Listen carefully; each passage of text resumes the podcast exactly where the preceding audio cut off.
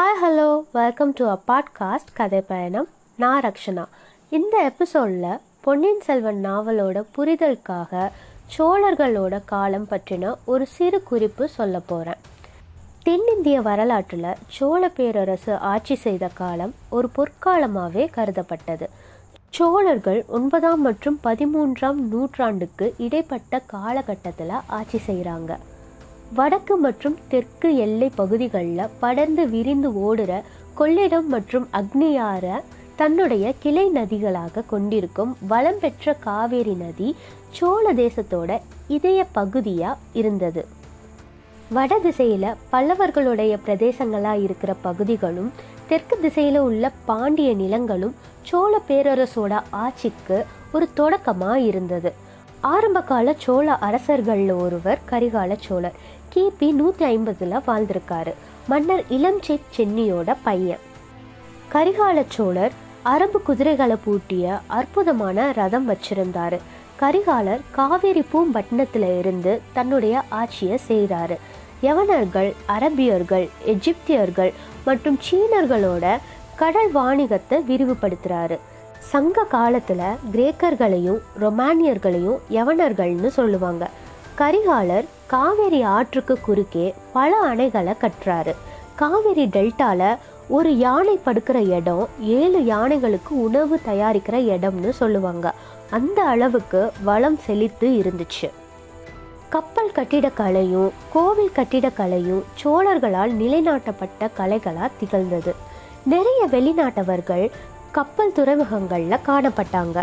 யவனர்களை அரண்மனை காவலர்களாகவும் வீதிகளை கண்காணிப்பவர்களாகவும் நியமனம் செய்கிறாங்க அற்புதமாக செய்யப்பட்ட இரும்பு விளக்குகள் பலரசம் தங்க நாணயங்கள் மற்றும் குதிரைகள் இவையெல்லாம் மிக முக்கியமாக இறக்குமதி செய்கிறாங்க நெல் கோதுமை பருத்தி ஆடைகள் கருமிளகு மசால் பொருட்கள் மரம் ரத்தினங்கள் மற்றும் வாசனை திரவியங்கள் இவையெல்லாம் ஏற்றுமதி செய்கிறாங்க சங்க காலத்தில் போர்க்களத்தில் வீரமரணம் அடைஞ்ச போர் வீரர்களுக்கு வீரக்கல் நடுவது வழக்கமாக வச்சுருந்தாங்க.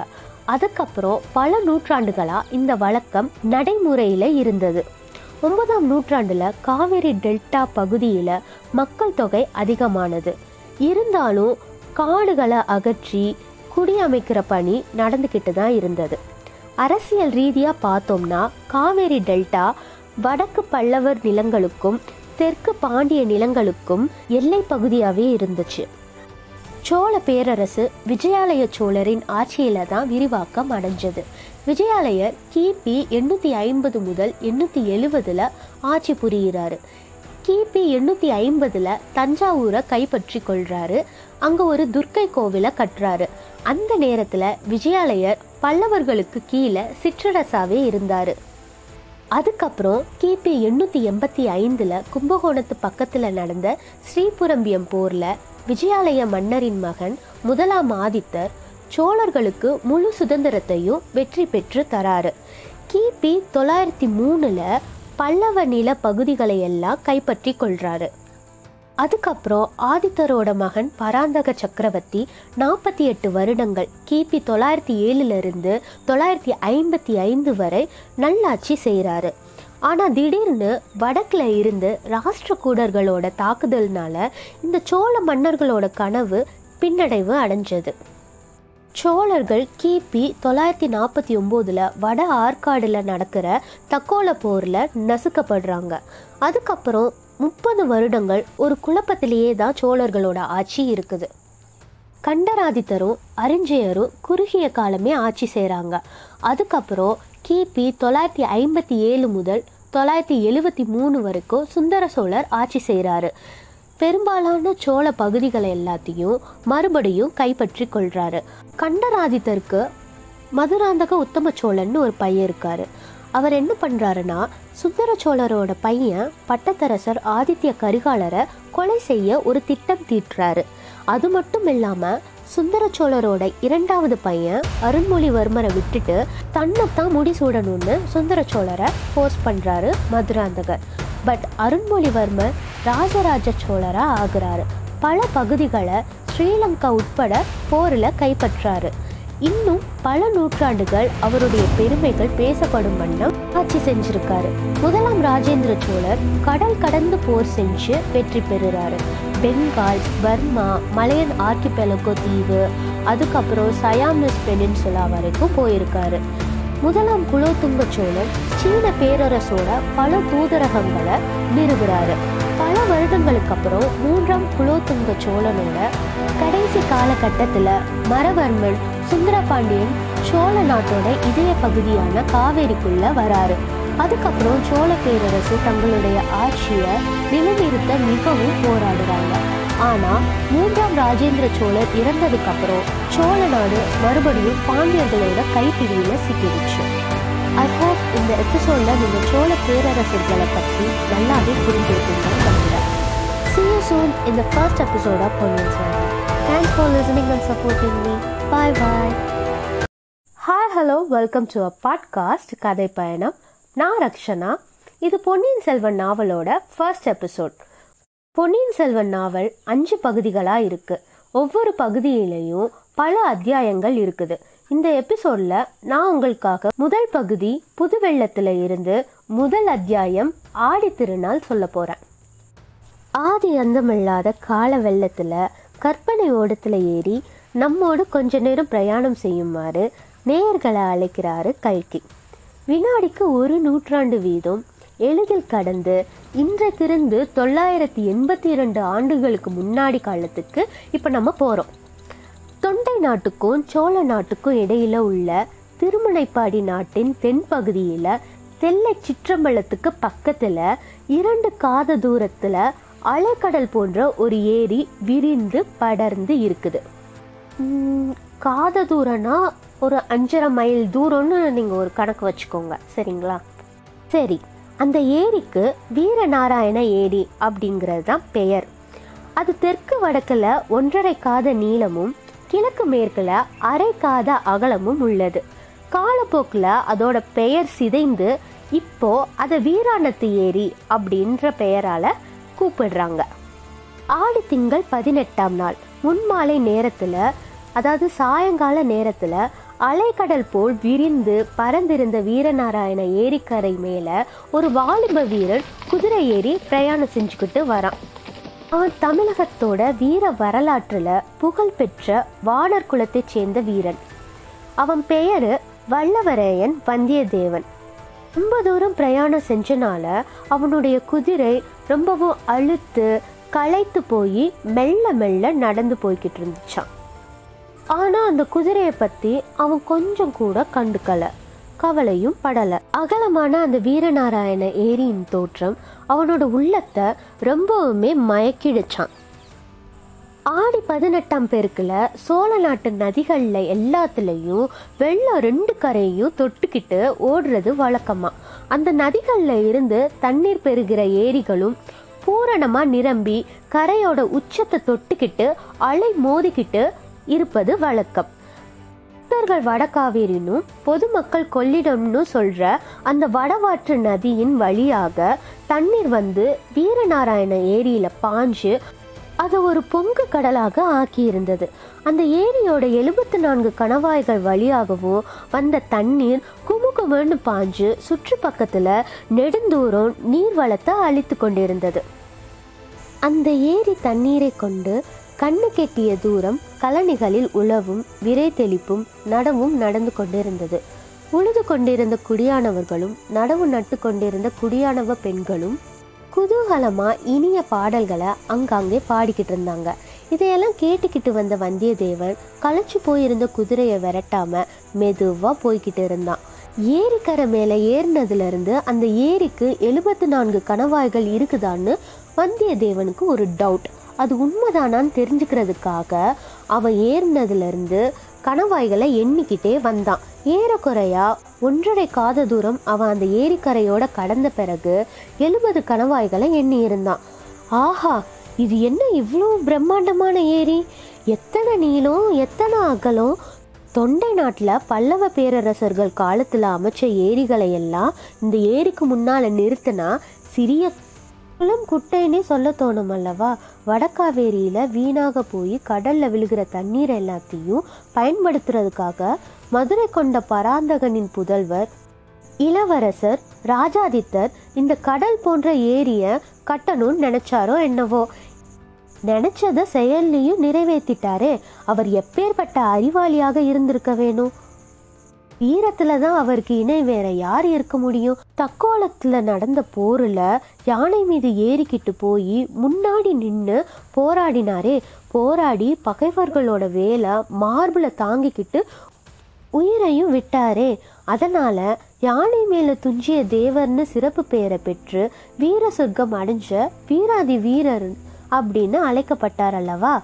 இந்த சோழ குலத்து மன்னர்களே அதிசயமானவங்க தான். அவங்க வீரத்தில் எப்படியோ அப்படியே அறத்துலேயும் சிறப்பானவங்க. அறத்தில் எப்படியோ அப்படியே தெய்வ பக்தியிலையும் சிறந்தவங்க. இதெல்லாம் நினச்சிக்கிட்டே வீரநாராயண ஏரிக்கரையோட தென்கோடிக்கு வந்து சேர்ந்தான் வந்தியத்தேவன். அங்கே வடகாவேரியிலிருந்து பிரிந்து வந்த வட ஆறு ஏரியில் வந்து சேரும் காட்சியை பார்த்தான். ஏரிக்கரையிலிருந்து கொஞ்சம் தூரம் வர ஏரியோட உட்புறம் படுக்கையாக அமைஞ்சிருந்துச்சு. வெள்ளம் வந்து மோதும்போது கரைக்கு சேதம் உண்டாகாமல் இருக்கிறதுக்காக அந்த படுக்கையில் கருவேல மரங்களையும் விழா மரங்களையும் நட்டு வளர்த்தாங்க. கரையோரமாக நாணல் அடர்த்தியாக வளர்த்துருந்தாங்க. தென்மேற்கு திசையிலிருந்து இருபுறம் மர வரிசையுடன் வட ஆற்றின் புது வெள்ளம் வந்து வீரநாராயண ஏரியில கலக்கிற காட்சி சற்று தூரத்துல இருந்து பார்க்குறப்போ அழகான கலர் கோலம் போட்டது மாதிரி காட்சி தந்துச்சு. அந்த மனோகரமான தோற்றத்தோட இனிமையையும் குதூகலத்தையும் அதிகப்படுத்துற மாதிரி இன்னும் சில காட்சிகளை வந்தியத்தேவன் அங்க பார்க்கறான் அன்னைக்கு ஆடி பதினெட்டாம் பேருக்கு திருநாள். பக்கத்து கிராமத்துல இருந்து தந்த நிற தென்னங்குருத்துகளால சப்பரங்களை கட்டி இழுத்துக்கிட்டு கும்பல் கும்பலா மக்கள் அங்க வந்துகிட்டு இருந்தாங்க. ஆண்களும் பெண்களும் குழந்தைகளும் புதிய ஆடைகளை போட்டுக்கிட்டு விதவிதமான அலங்காரங்களை செஞ்சுக்கிட்டு வந்தாங்க. பெண்களோட கூந்தல்ல தாளம்பூ செவ்வந்திப்பூ மல்லிகை முல்லை இருவாச்சி செண்பகம் போன்ற மலர்களால கொத்து கொத்தா அலங்கரிச்சுக்கிட்டு வந்தாங்க. கூட்டாஞ்சோறும் சித்திராண்ணமும் எடுத்துக்கிட்டு பலர் குடும்பம் குடும்பமா வந்திருந்தாங்க. சிலர் ஏரிக்கரையில தண்ணீர் ஓரமா நின்றுக்கிட்டு சித்திராண்ணம் எல்லாத்தையும் கமுக மட்டைகளில் போட்டுக்கிட்டு சாப்பிட்டாங்க. இன்னும் சில தைரியசாலிகள் என்ன செஞ்சாங்க தெரியுமா? கொஞ்ச தூரம் தண்ணியில நடந்து போய் வடவாற்றங்கரையை அடைஞ்சு அங்க நின்றுக்கிட்டு சாப்பிட்டாங்க. குழந்தைகள் சிலர் சாப்பிட்ட கமுகு மட்டைகளை கணவாய்களின் ஓரமா எரிய அந்த மட்டைகள் கணவாய்களின் வழியா ஏரிக்கரைக்கு வெளியே விழுந்தடிச்சு ஓடி வருவதை பார்த்துட்டு கை கொட்டி சிரிச்சாங்க. வயசு பசங்கனாலே வம்புக்காரவங்க தான். அவங்க காதலிகள் கூந்தல்ல சூடி இருந்த மலர்களை அவங்களுக்கு தெரியாமலே எடுத்து கணவாய் ஓரத்துல விட்டு ஏரிக்கரையோட மறுபக்கத்துல பூக்கள் ஓடி வருவதை பார்த்து சந்தோஷப்படுறாங்க. இதெல்லாம் பார்த்துக்கிட்டு கொஞ்ச நேரம் வந்தியத்தேவன் அங்கேயே நின்றுக்கிட்டு இருந்தான். அங்க நின்ற பெண்கள்ல இனிய குரலுடைய பெண்கள் சிலர் பாடுவதை காது கொடுத்து கேட்டான். அவர்கள் ஓடப்பாட்டும் வெள்ளப்பாட்டும் கும்மியும் சிந்தும் பாடினாங்க. மிகுந்த குதூகலத்தோட பாடினாங்க. வடவாறு பொங்கி வருது வந்து பாருங்கள். பள்ளியரே வெள்ளாறு விரைந்து வருது வேடிக்கை பாருங்கள். தோழியரே காவேரி புரண்டு வருது காண வாருங்கள். பாங்கியரே இது மாதிரியான வெள்ளப்பாட்டுக்கள் வந்தியத்தேவனோட செவிகளில் இன்ப வெள்ளமா பாஞ்சது. வேறு சிலர் சோழகுல மன்னர்களோட வீர புகழ கூறும் பாடல்களை பாடினார்கள். முப்பத்தி ரெண்டு போர்களில் ஈடுபட்டு உடம்புல தொண்ணூற்றாறு காயங்களை ஆபரணங்களாக பூண்டிருந்த விஜயாலய சோழனோட வீரத்தை சில பெண்கள் பாடினாங்க.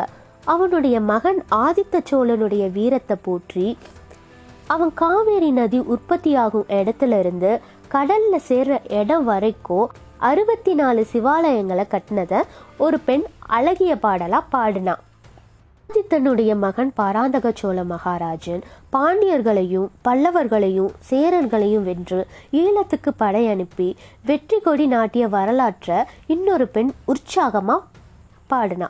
ஒவ்வொருத்தையும் பாடிய போது அவளை சுற்றி பல பேர் நின்று கேட்டாங்க. அப்பப்போ ஆஹா என்று கோஷமிட்டு தங்களுடைய மகிழ்ச்சியை வெளிப்படுத்தினாங்க. குதிரை மீது இருந்தபடியே அவர்களுடைய பாடலை கேட்டுக்கிட்டு இருந்த வந்தியத்தேவனை ஒரு மூதாட்டி உத்து பார்க்குறாங்க. தம்பி ரொம்ப தூரத்துலேருந்து வந்திருக்கிற போல? ரொம்பவும் களைச்சு போயிருக்கியே. குதிரை மேலே இருந்து இறங்கி வந்து கொஞ்சம் கூட்டாஞ்சோறு சாப்பிடு அப்படின்னு சொன்னான். உடனே பல இள நங்கைகளோட கண்கள் நம்மளோட வந்தியத்தேவனை பார்த்துச்சு. அவனுடைய தோற்றத்தை பற்றி தங்களுக்குள்ள ரகசியமா பேசிக்கிட்டு கலகலன்னு சிரிச்சாங்க. வந்தியத்தேவனை ஒரு பக்கம் வெக்கமும் இன்னொரு பக்கம் குதூகலமும் பிடுங்கி தள்ளுச்சு.